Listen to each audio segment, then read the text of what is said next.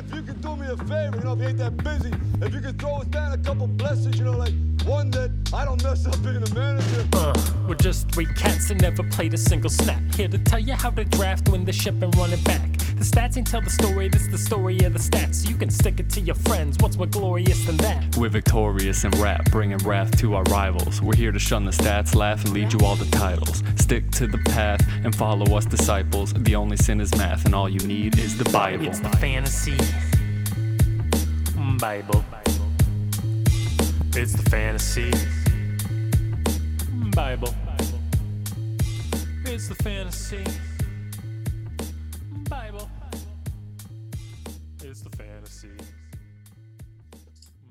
Hello and welcome to the Fantasy Bible. I'm your host, Nate Binder. Here with me today for the first time this week and myself for the first time this week is Dane. Dane, how you doing? Doing great. Thanks for asking. Excited to be back in the mix with you guys. Thanks for listening and being such devoted uh, Fantasy Bible followers. Love it. Yeah, we had to take some time off, but we're back. Uh, we're going to have do a segment on today's episode that I personally think, you know, we've had some fun the past few weeks, and we're getting back to uh, the grind with this segment. It's a very t- typical segment, but one that I believe you will find very useful, and that is trade deadline targets. Yes. So for you guys in the mix for playoffs, if you're looking to make that final push, this is the time to get those trade talks going and uh, you know try to capitalize on some players who could help you make that championship run. Yep, and uh, fantasy uh, football trade deadlines are usually set to a week or two after the NFL trade deadline to let the ramifications of that kind of play out in the league, give people a chance to react to that. Although obviously not much going on in that situation. Uh, so before we get into these uh, these these targets here, do, do you want to let the people know where they can find us on social media? At Fantasy Bible Pod on Facebook, Instagram, and Twitter, and thefantasybible.com. And we are live on YouTube Sunday mornings at 11:45 a.m. Eastern Time to give you a rundown, quick Q&A, last minute start sit advice. So come join us. It's a lot of fun. Yes, after a drama-filled week, a uh, big day of football, I'm very excited for it. I did not get to watch a ton of football last Sunday because uh you know, Halloween kind of got in the way. So um excited for to watch that. Also tonight, well, if you're listening to this, this will have already happened. But Boomy did pick the Jets, uh, the the my backed by Mike White to uh, cover the spread against the Colts. So if that happens, he will be what seven He's- and two, correct? Yeah, he's six and two as of recording. Hopefully, or you're waking up on Friday morning listening to this, and hopefully the Jets cover the spread. He'll be seven and two if that's the case. Pretty good, some doggone good odds there. I'll work Um, on. I'll work on that. Yeah. yeah, I mean, doggone good odds. Uh, yeah, but I mean, listen, six and two at this point, you can pretty much like know that there's something real to this going on. I mean, there's no, no one, no one is picking like this at a rate like this. So, yeah, I would, I would start following us on Instagram again on the Boomy situation. Um, I'm seeing now on the mystery doc that I have a uh, mystery question. Um, so allow me to come up with one. All right, I think I have one.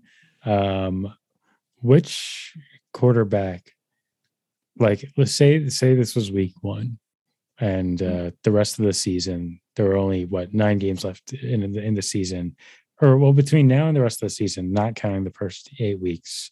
Which quarterback do you think will finish higher, Justin Herbert or Patrick Mahomes? So from this from this point on, just if yeah, I, I could have points. asked that Okay, a lot, okay. a lot more simply, but yeah. So Justin Herbert or Patrick Mahomes, you said.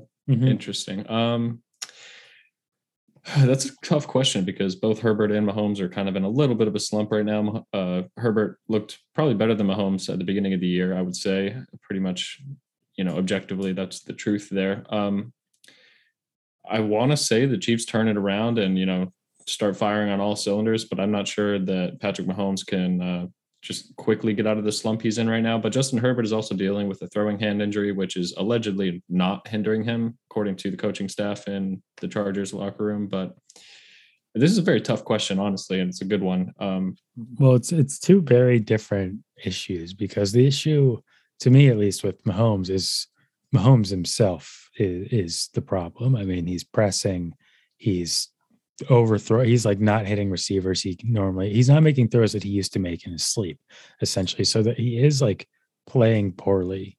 And now people can say, and this may be uh, true, that you know, relying on two playmakers in your offense for so long is eventually not going to be sustainable. Um, and and I think we've kind of seen that as well. So obviously, when something like this happens, it's always a mix of things.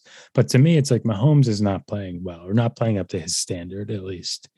Whereas yeah. Herbert, I think, is playing very well, but I think the offensive play calling and the offensive design is hindering him more than anything else. The uh, can still conservative play calling on first down, you know, mm-hmm. short targets, not making the most out of an offense that's equipped with Mike Williams and Keenan Allen and Austin Ekeler. So, uh, and, and, solid depth too, and in, in Jared Cook and Jalen Guyton uh, and, and, that rookie Josh Palmer. So yeah, I, I, think for me, it's probably easier to fix scheme mid-season than you know mechanics, but if it's all mental for Mahomes, he could snap back next week. And, you know, so it, will be interesting to see. I mean, that 20 to 17 Giants game is like not what you wanted to see from in a, in a supposed get right situation. Um, so I'm leaning Herbert a little bit. Yeah, I think I'm leaning Herbert as well. Um, I just think he's looked more explosive on the field uh, so far from what we've seen. And yeah, like you said, I believe that it's a lot easier easier to unleash the physical talent of Justin Herbert than it is to uh, count on remedying whatever Patrick Mahomes has going on, whether that's in his in his mental state or uh, you know whatever's whatever's psyching him out of these games. And a lot of it is due to the defensive schemes. The defenses that face the Chiefs now are just going with that three man rush, drop eight, and just keep everything in front of the in front of the defense. And Mahomes he's proven to just want to make too much out of plays and he's not taking what the defense is giving to him he's just kind of trying to be he- play hero ball too much and that's his problem i think it's very similar to how teams shut down the seahawks and russell wilson and it mm-hmm. reminds me a lot of like carson wentz last year about like, you know he was always trying to make the big play happen and yeah. then it got into situations where he ended up pressing and you look at the eagles this year terrible i mean not, not that the eagles are good now but they weren't running the ball they weren't producing because of it. And then they had a get right game where they were able to start running the ball and do some different things schematically. That's just an example of how, like, you know, your offense can change over the course of the season, but your personnel is your personnel. So, um, yeah, it should be interesting to see what happens there. Do you want to get into these trade deadline targets? Yeah, let's go for it. Uh, who's your first? All right, my first is wide receiver Tee Higgins he's on a very explosive Bengals offense. We didn't see too much of that explosion last week when they lost to the Jets, but I believe Tee Higgins is a solid wide receiver two that you can buy for probably a wide receiver three price, or at least close to it. Um, I think he'll have better games ahead of him. He's a big part of the offense, whether you want to pay attention to it or not, because Ja'Marr Chase is just doing something special to his rookie season. But Tee Higgins is a is somebody that uh, Joe Burrow relies on to move the ball and he's not making as flashy of plays, but he is heavily involved uh, the last few weeks with targets, and he did score a touchdown. Had a good week last week. I think we'll see him more heavily involved as the year goes on, and defenses try to take away Ja'Marr Chase and the deep ball. That's about what the Jets did. Uh, Ja'Marr Chase did score one touchdown against them, but we saw a strong performance out of an abysmal Jets team, and you know their mythology methodology, excuse me, was to mm-hmm. take away that deep ball. And so if defenses cue in on that a bit more, we'll need a lot more out of Tee Higgins and even maybe Tyler Boyd underneath while Ja'Marr Chase is clearing out that middle par- portion of the field. And I trust Joe Burrow to get to get his open receivers the ball. And you know, I'm not saying Tee Higgins is going to be better than Ja'Marr Chase for the rest of the year, but I think his value will improve from this point, and it's probably as as much of a buy low as you can get on that Bengals offense. Yeah. So the thing you have to start to look at at this point in the season is like, who are guys that have disappointed in, in the draft capital that was invested in them, despite the fact that like you might be looking at their production and say, hey, I could I could live with that compared to what I got in certain positions, but someone that spent I don't know what a fifth on Tee Higgins. Um, or or higher, you know, fifth or sixth probably, yeah, yeah um, or lower, yeah. Uh, so so yeah, I, I think that's a good candidate. I mean, like you said, high octane offense. Ja'Marr Chase is there now to take away the primary coverage. Um, they they are a pass first offense. They're often going five wide. Tee Higgins is almost always on the field. Plays a very specific role as a you know contested catch possession guy. Um, and he yeah he had like 15 targets in that game not too long ago. Was that that was the Ravens? Yeah, that was the Ravens. I can't remember how many targets he had in the uh, Jets game. Yeah, so I'm looking back, and it was actually only six targets against the, against the Jets when the Bengals couldn't get a lot going. And I I apologize, he did not have a touchdown, but he did have 97 receiving yards, so he was a big part of that offense uh, production last week. So I, I, do figure he'll be around 70 yards in a week, and then you know plenty of opportunity for touchdowns on that offense. They have the Cleveland Browns this week. Then they have a bye, but then they have the Raiders, and then a not so great matchup against Pittsburgh. Um, so I mean, the matchups aren't what you're after here. I think it's just relying on the talent of that offense and Joe Burrow and Tee Higgins to be a bit more necessary for them to win games than just throwing deep balls to Ja'Marr Chase, which is very fun to watch, though. Absolutely. Do you have a uh, like a a you know a mock for Tee Higgins, a mock offer or anything like that? Um, if you could trade maybe like a running back three and a, a wide receiver piece, like um, that's a good question. That's probably something we need to contextualize a lot more when we're talking about trades. Um, let me just look at my roster. Some guys I would trade. I would honestly like maybe maybe someone like a Dallas Goedert if that team needs a tight end, and maybe you have somebody else you can plug in on your tight end slot, and like a Melvin Gordon or a some middling running back too. That's not like flashy, but somebody that you can you can make a case that he's a guy you can have in your lineup every week, someone like that. Um, Melvin Gordon seems pretty fair given the disparity of running backs, startable running backs, and you know he he he and Javonte Williams seem to trade off weeks pretty consistently. Um, doesn't seem to be getting phased out of the offense. So yeah, I think that there are a lot of people that would trade a Tee Higgins for a uh, Melvin Gordon or Melvin Gordon plus a piece. Yeah, that's about what I would look for there. Awesome. All right. You said wide receiver. So I guess I'll also do my wide receiver, and that is Kadarius Toney. And the reason I want to talk about Kadarius Toney is I was looking at the uh, the adjusted trade value chart, which is a great chart that someone produces on Reddit that takes, you know, kind of like expert consensus across the board, but also subjective consensus from people in, in the subreddit itself. So it it kind of combines like the experts, but also you know the public and what people are actually doing. Um, and his value on there was seven, which is incredibly low, like around people like Jamaal Williams, AJ Dillon, Alex Collins. Um, so to me, like if, if that's what you can get Kadarius Toney for, um, like all right, on th- like it's funny because today, on the day we record this podcast, Kadarius Toney tweeted some incredibly insensitive, tone deaf, short sighted stuff about the Henry Ruggs incident. And mm-hmm. that coupled with training camp holdout drama, rap albums, gen- his general kind of demeanor, he does not seem to be a super likable person. So, you know, like we got like an unlikable, outspoken diva rookie wide receiver with extreme physical talents that's playing for the New York Giants. I won't talking make, about OBJ there for a second. Yeah, I'm not going to make those comparisons, but look, in like as a person, I wish he was better, but as a fantasy football player, this is kind of what you want from your receivers. You want a little bit of that like diva, I'm on top of the world attitude. They need to think that they're the center of the earth so that like they pull in receptions by their sheer gravity. And uh, Toney has that attitude and he backs people, backs it up on the field. Had his record breaking game. Next game, he looks good on one drive. He gets hurt. Next game, he comes back from injury, does a beautiful pass looks good on a couple receptions, gets hurt again. So obviously there's some glass cannon concerns with this guy because um, he has seemed to struggle to stay healthy throughout his rookie season.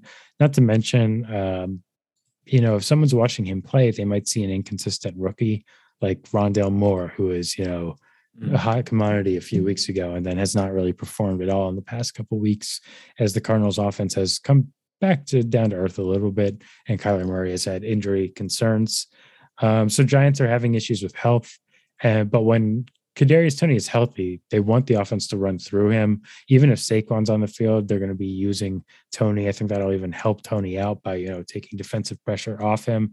Talent wins out, and I'm confident that Toney's the most talented receiver on that team.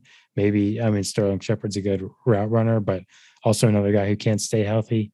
Uh, couple other notes about Toney. if you're not convinced. PFF's second greatest, highest greatest rookie receiver on the season, behind, of course, Ja'Marr Chase. five targets in a game returning from injury where he was literally a game time decision. So it's like he came into the game not knowing if he's going to play, and then he got five targets. So I think uh, we're going to see that target share ramp up quite a bit if he's able to uh, play and stay healthy. I'm looking at his route tree right now.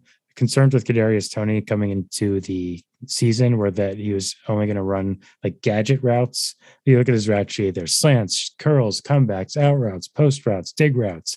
He's running all types of routes. His fantasy points per route run is 0.5 points, which is 24th overall for wide receivers. And that's on the entire season. So that's including the game where he had like two catches for negative two yards. You know, so so you average that out across the season. Um, or the, his the last couple games, it's much higher.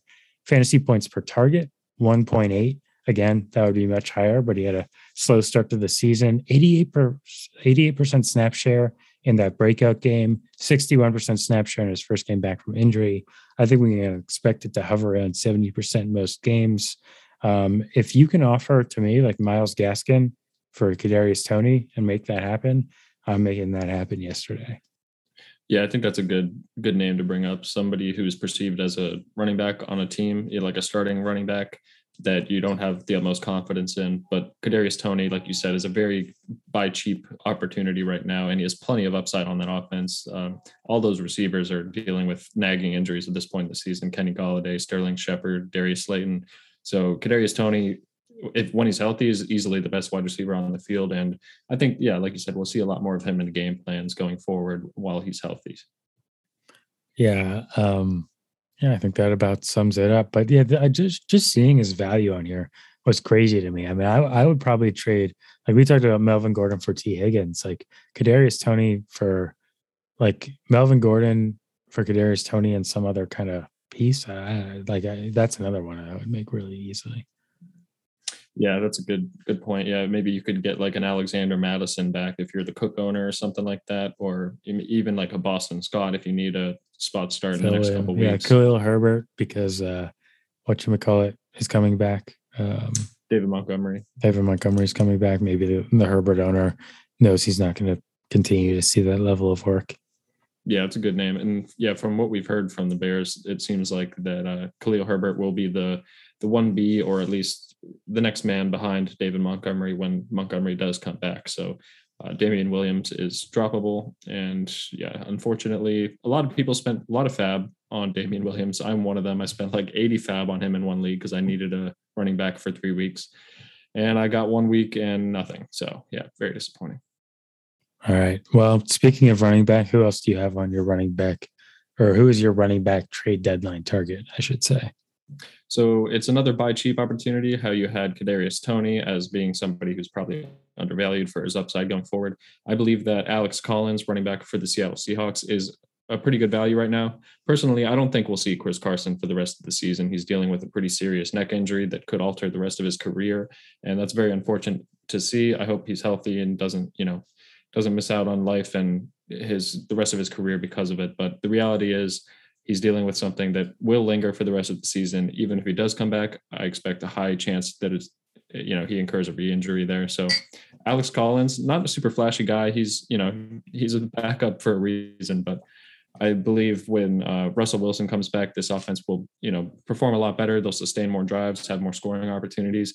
And Alex Collins' competition is Rashad Penny, who has perennial, perennially been a disappointment, and he does not look good in the touches he's getting. So he is splitting some work there, but I think Alex Collins is the clear better back in that offense, and uh, he's averaging 4.1 yards per carry, which is pretty decent. And I think just and he looks you know, like not, you know, he doesn't look terrible yeah. when he's out no, there. he doesn't look bad. Yeah, he's got some good runs. He's not much of a playmaker per se, but he'll take what's there, maybe make a cut, make a guy miss, and get some get some yardage on every play. So he's a guy you can buy low. I don't believe the person values him too highly unless they're counting on him to start every single week for their roster. In that case, it's probably hard to acquire him. But a lot of players acquired him on free agency for nothing, and maybe he's just clogging their bench and they don't care about him anymore. But I think his value will go up in the next three four weeks by by a considerable uh, margin. He'll probably be worth more than myles Gaskin soon, and uh, yeah, maybe even Khalil Herbert, probably close to a Zach Moss type. Not quite as much, maybe, but that's about where I rank him. That's a that's a very good point, um, or a very good name to bring up because, and also to contextualize that a little further, it's kind of like, you know, some of these names we're talking about are for the people that are at the top of the league to get, you know, maybe to like, you know, take a swing on an underperforming player that's going to be like the final piece or something like that, or someone like Kadarius Toney that you know has a ton of upside. Whereas I feel like Alex Collins, if if you like need, if you're hurting and you're like in that middle, like you're five and three, four and four, three and five area, and you need wins, Toney or Collins is someone that's like, yeah, like you said, not gonna be highly valued by whoever has him and could be relevant the course of the season. So I like that name a lot. I would trade like a Jaylen Waddle or a DeVonta Smith or Marvin Jones, uh, even like a Dalton Schultz if you don't need him as your tight end. I think Dalton Schultz could take a step back with Michael Gallup coming back in next couple weeks. So, you know, there are plenty of moves you can make there, even if you want to get Alex Collins plus a piece and maybe you trade away someone like, I don't know, Tyler Lockett or Brandin Cooks, and you can probably get a, a lesser receiver plus Alex Collins to replace that. I like it. All right. My running back trade deadline target, and bear with me here, is Miles Sanders. And here, oh, gross! oh no. So if you're if you're a team that's you know six and uh, two, seven and one, um, you're sitting on airs, you've made decisions well, you have depth, and you need a running back that's going to be crucial to your championship run. That running back is Miles Sanders. So the Philadelphia Eagles are an analytically driven young team that's figuring out what they're good at. The game tape of their 44 to 6 drubbing of the Lions shows a team with a strong offensive line that pushes down the field, creates gaps, blocks downfield, left side of the line with Mailata and Landon Dickerson, just brutalizing blockers in space in the Lions game. And I think this also game really shows why like Miles Sanders has struggled to this point. So one, there's like the lack of run touches in the Eagles' first six games of the season. In those games, Sanders doesn't look good. He's not taking what's given. A hole for five yards opens up, and he's bouncing outside instead of shooting through that hole. Instead of getting his team to second and four, second and five, he's trying to bounce outside, hit the home run play, gets tackled behind the line of scrimmage. It's second 11, uh, second and 11. The offense is behind schedule. Everything goes to crap and he and i think part of that is him knowing that he had to make the most out of like whatever limited touches that he was getting come week seven the game plan's different they're hitting those runs early sanders is running aggressively downfield and then he gets hurt but that trend continues into the game against the lion where tiny little boston scott and jordan howard who was averaging 1.2 yards per carry last year on the dolphins are running all over the lions who yes it's the lions they're not good but they played most teams a lot more competitively than they played the Eagles, which is just just true. The Eagles smacked them down more than any other team this year, and they did it by running all over them. So to sum up, the Eagles are realizing their strengths and that the expected points added analytics are going to support the idea of a run first attack, especially with a quarterback like Jalen Hurts.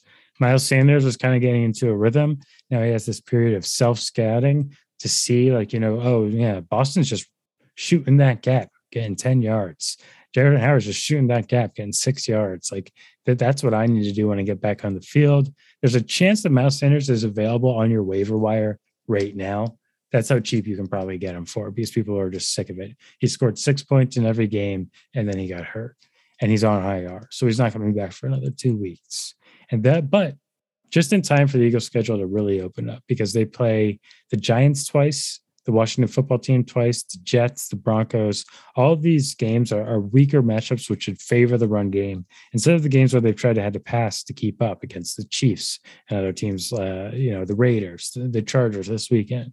So great playoff run asset that you can get for pretty much nothing. Um, Emmanuel Sanders, maybe Corey Davis, plus like the handcuff that the, that person needs, maybe even less than that, depending on how that person feels about Miles Sanders. So that's my uh, Miles Sanders trade deadline take. I think you made as compelling of a case as you could possibly make. Yeah, we hope to see the Eagles continue to run the ball because they ran it a lot this past game. They have not been running it a lot, and that was a major criticism. of their offensive scheme. But uh, yeah, he's definitely a buy low. He's injured, of course, so teams might not have the luxury of holding on to him. And it is a trade of luxury, I believe. If you're in a winning position, you're probably the only teams that can really consider this trade. Um, you, want to be able to get into playoffs. So if you're on a fringe, you know, pursuit of that playoffs, he might not be somebody you can afford to trade for. But if you are top of the league, top three teams, he's definitely a guy you can add depth to your roster with pretty big upside for your playoff run. Well, here's the thing. All right. So if your trade deadline is this week, obviously you have to make the trade now. But let's say like our one of our leagues, it's week 11 and it's a couple weeks away. Mhm. Like the the worst thing you can do on a trade like this is wait because come week 11 there's going to be like hey last minute trade deadlines you should trade for miles sanders stuff because he's his value is going to shoot up Yeah. even not skyrocket, but it's going to shoot up closer to coming back from injury. And that's like a mistake that people, including myself, are always making is not like trading for the player shortly after they get injured and waiting and to see the how the situation develops because then you're not getting them at the discount you could be getting them for. Fair point. I don't hate it, but it's definitely a trade I think uh, not everyone can make, but I do support where the the consensus of your strategy comes from. So Well, listen, at this point in the season, it's really only winners that are listening to us uh, because everyone, Everyone else, else has lost up. interest, yeah. Um, all right, you got a tight end. I do, and it's we're going back to the top of the board here. It is Darren Waller, I believe, the Darren Waller owner. Besides Week One, where Waller just had like 18 targets or something ridiculous, he's been a little underwhelming, and he's been injured, and then had a bye week. He's supposed to come back this week. He has a very, very good matchup against the Giants, and then the Chiefs. Uh, so he's going to have a two strong weeks, I believe, especially with Henry Ruggs no longer on the roster there. Um, they are going to be relying on him. And when he was injured against Philadelphia, his backup Foster Moreau had uh, six receptions, 60 yards, and a touchdown. So it's it's really just proof of concept that the tight end role on this team is very important, and we saw that vividly last year when Darren Waller just was amazing. So I expect him to return to form a bit and um, win you some weeks here going forward. And this is probably the only buy low opportunity you'll have for the rest of the season on his top tight end. Maybe you could argue George Kittle as well, but he's approaching. Uh, he might be back this week, so uh, George Kittle is another name I think is important to mention here. Um, so if you have one of those Dalton Schultz kind of guys, or maybe Dallas Goedert, and you just add a little piece on top, you might be able to convince the Darren Waller owner that it's a trade they need to make, and I believe that it will support your team going forward as well. All right. So Dane and I, as you know, we don't, uh, you know, as long time listeners know, we don't like send each other the list of names before this. So mine is also Darren Waller. Uh, Nice. So just to add on to Dane's argument, here are Darren Waller's targets for the first uh, six weeks of the season 19, seven, Yeah. seven, seven, eight, five. So very consistent. Uh, I mean, that 19 is an outlier, but you got to, I mean, seven targets a game for a tight end. You can't really get that anywhere else. Um, well, except Kansas City, of course. Um, so yeah, you really like seeing that out of Darren Waller um, early in the season, even if those targets weren't necessarily translating to like the most productive games, but he was still a, a top scoring tight end just due to the nature of those positions. So yeah, I also wrote Schultz, Knox, or Fant plus a piece. The one uh, player I wanted to get your take on because you know he's been performing so well, or at least is a top tight end currently at this point in the season, is Mike Gesicki. Is that someone that you're not giving up to trade for Waller? Because I, I believe he's the tight end three. Yes, he is the tight end three on the season. That is wild. Yeah. Honestly, I think I'm on the opposite spectrum of what you're saying. I think that as we see Miami's wide receiving corps become healthier with DeVante Parker being heavily involved last week, I believe that Gesicki won't be as consistent as he has been the last uh honestly five weeks. He's been pretty good. His entire So- career has been very inconsistent, though. So that that's- Exactly. Yeah. it seems like we're always talking about Gesicki in fantasy football podcasts and stuff where you know he's always a top streamer option or like a top candidate to add or trade for and then he disappoints shortly after and i think we've seen consistent disappointment from the miami offense this year whether it be jaylen waddle or myles gaskin or tua or just everything on that offense so i think he's a sell high candidate that i think he's a perfect player you can package for darren waller um, it's the case can easily be made. Just pull up his stat sheet. I mean, the Yeah, last 6 you're the tight end three. Come on. Yeah, 18 points in fantasy, then 16, then 8, then 19, then 21, then 10. Like it's it's as consistent as you can expect from a tight end with plenty of upside. So it's an easy case to make. He plays Houston this week, should be another big week. Maybe you can even make the trade after this week. Um, so yeah, they play I the Jets twice still. I think. Like I I, think Miami that. has a pretty easy schedule rest of the way. That's a fair point. So yeah, I don't think he's someone you have to trade, but I think if we're talking about making a trade to the Darren Waller owner, then he's a perfect guy that you can make a case to replace him as a weekly tight end starter. I like it. All right. Um, so I imagine for quarterback we might have uh, the same player too. Who, who's your quarterback? So for me, it was probably Justin Herbert, how we mentioned earlier that he's probably as buy low as you can get. And you don't have to break the bank on him. He's not like a probably not perceived as like a top five quarterback at this point in the season, but I believe that he could be the rest of the way. And he's just a weekly plug and play, forget it, a quarterback and a good offense. I believe they'll iron out those kinks there. Um, maybe have Aaron Rodgers and you need to pivot. Uh, you could make a trade for Justin Herbert. You don't have to pay too much. You know, you could trade Courtland Sutton plus Aaron Rodgers or something like that. Um, yeah, he's the name I'm looking at. Um, I'm curious who you thought would be our consensus, though. Oh, I have Justin Herbert. Okay, it was. Yeah, It was. yeah. That's why I asked that question at the at the front of the episode because I was deciding between Mahomes or Herbert for this because they're two very similar, like, and we already outlined the differences between their situations, but they've had two bad weeks after, like, you know, like Herbert actually a little more boom bust because he had one week where he scored like 42 points and then he hasn't shined as much in other games. Um, and then Mahomes a little more consistent to start the season and then dropping off a lot more um, in the past two weeks. So uh, I guess you could say both of these names, but Mahomes has Mahomes has the a little he, he might be harder to pry out of the owner's hand just based on like the historical success where Herbert someone might feel that's like a sophomore that they didn't quite bet right on.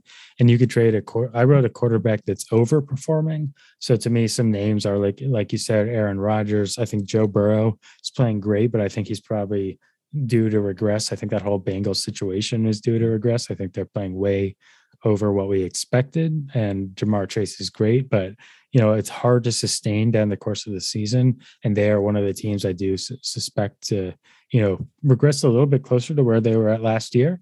Um, and then I don't know if I would move Jalen Hurts for Herbert just because, man, that rushing floor is excellent, but he's he's definitely a name that to consider as well because he, he you know he also has been I mean he's like the QB three or four which is you know a ceiling that people may have expected. I mean I certainly expected it because he was you know we talked about it in the offseason that if he plays the full season and does what he did last year he's going to be a top quarterback. But um I don't know. Jalen Hurts is just uh if you want to go talent over production like potential production just from the rushing aspect Herbert is a good acquisition. So, um, yeah, there some, those are some other names that you could potentially parlay into a Herbert trade.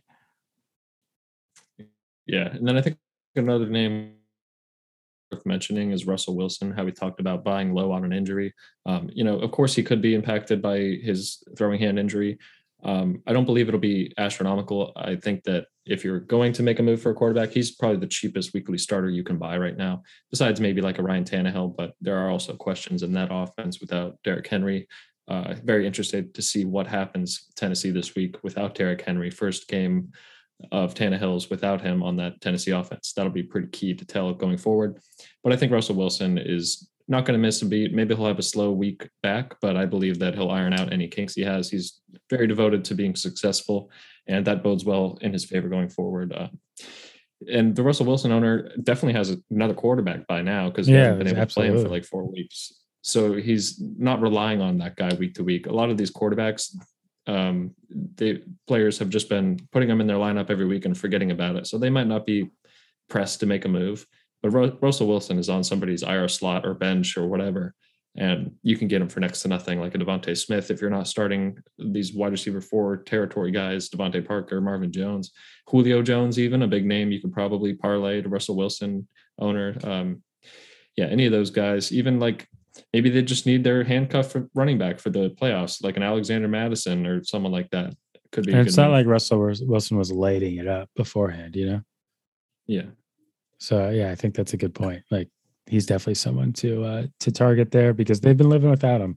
And like like Miles Sanders, like the players that you know, there's a lot of players we could talk about. David Montgomery, um, because there's been a lot of injuries. So you know, mm-hmm. just kind of read the landscape of your league, read who read who's doing well with players on IR, maybe target those players, situations like that. Um, but two two things to uh, get to before we get out of here today. Uh, Dane, Aaron Rodgers, what a fucking asshole, right?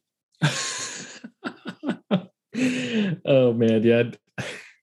What a what a strange world we live in. So yeah, for those uninitiated who might not have been paying attention to the news, props to you, first of all, because it's just been a drama filled week in the NFL news cycle. But yeah, Aaron Rodgers test positive for COVID is immediately ruled out for Thursday night. The questions are raised. Sunday, you know, Sunday. Why is he ruled out? Oh, sorry. Yeah. Yeah. He was ruled out before the Sunday night game, and he had plenty of time to accumulate two negative tests as his protocol. But turns out he is unvaccinated. Well, that's confusing. Everyone says because in the preseason he told reporters, "I'm an or so I'm immunized."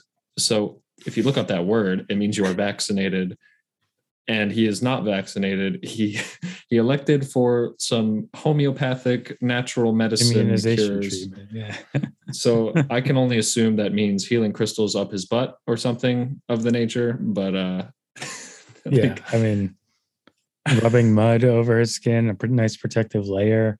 In a circle of candles with symbols drawn on the floor, like ridiculous. Do not enter yeah. signs on chakras. Like uh, who who knows? Um, yeah absolutely ridiculous. An oversight on his part. I mean, I'm not one to tell somebody how what they should put in their bodies or anything, but if you're telling the public that you're immunized and you're smart enough to know that you're deceiving people by saying that, that's pretty that's a convoluted situation where uh, a lot of questions are being rightfully asked about it. I'm curious to see his response when he takes the stand. Yeah, I mean, look, we've been flaming Carson Wentz and Kirk Cousins because they've been like, you know, putting their teammates at risk and putting their NFL seasons at risk and putting the general public at risk by not getting vaccinated and just being, you know, having that kind of anti-scientific mindset in general. But at least they at least they were honest about it. At least they're like, were like, yeah, yeah, don't guess what? I'm not vaccinated. So, uh, you know, don't come near me and stuff like that. Carson Wentz is out there wearing a mask on the sideline. Meanwhile, like Aaron Rodgers was hosting Jeopardy. like what? yeah, that's honestly shocking. They let him do stuff like that. And yeah, a lot of the questions are around, well, if he's unvaxxed, was he following protocol? Green Bay says he was in their facilities, but he was not seen wearing masks on sidelines, which I'm not even sure myself whether that is regulated on the uh, the NFL COVID protocols. But you know, he attended a Halloween party dressed as John Wick, and I believe that you're not supposed to do any extracurricular activities around your teammates, and that's press probably a breach of protocol. Yeah, without mask and press conferences. So yeah, there's a lot of things that could come out of the situation uh, even potential suspension. I don't think it'll get that far, but I think I think I think it'll two, be Doctor Draft pick. They could be, yeah, and yeah. at least a fine for him uh, personally. But yeah, it's yeah.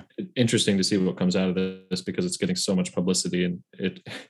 Here we go again with the narrative that is Aaron Rodgers a distraction? Well, uh, yeah, whether he well at this point, not. yeah, like like I heard it go like he held his team hostage mm-hmm. the whole offseason and everyone's like, yeah, Aaron Rodgers with the power move. And now that just makes him look so much worse because it's like so clear he's not. I mean, not that you have to be like a team player, you know, to, to go out there, but like that's what Tom Brady is, you know. So like that, yeah, that's what Peyton Manning was. It's just uh you know, for for someone, for me personally, that was really coming around on the whole Aaron Rodgers thing after like he just kind of seemed like me a jerk too, yeah, for yeah. years. It's like, no, we were right. There's a reason this guy's family doesn't love him anymore. yeah, he's he's an enigma. Honestly, he's he's just he marches to the beat of different drummer for sure. And here we are realizing that it it a little deeper. It goes a little deeper than we thought.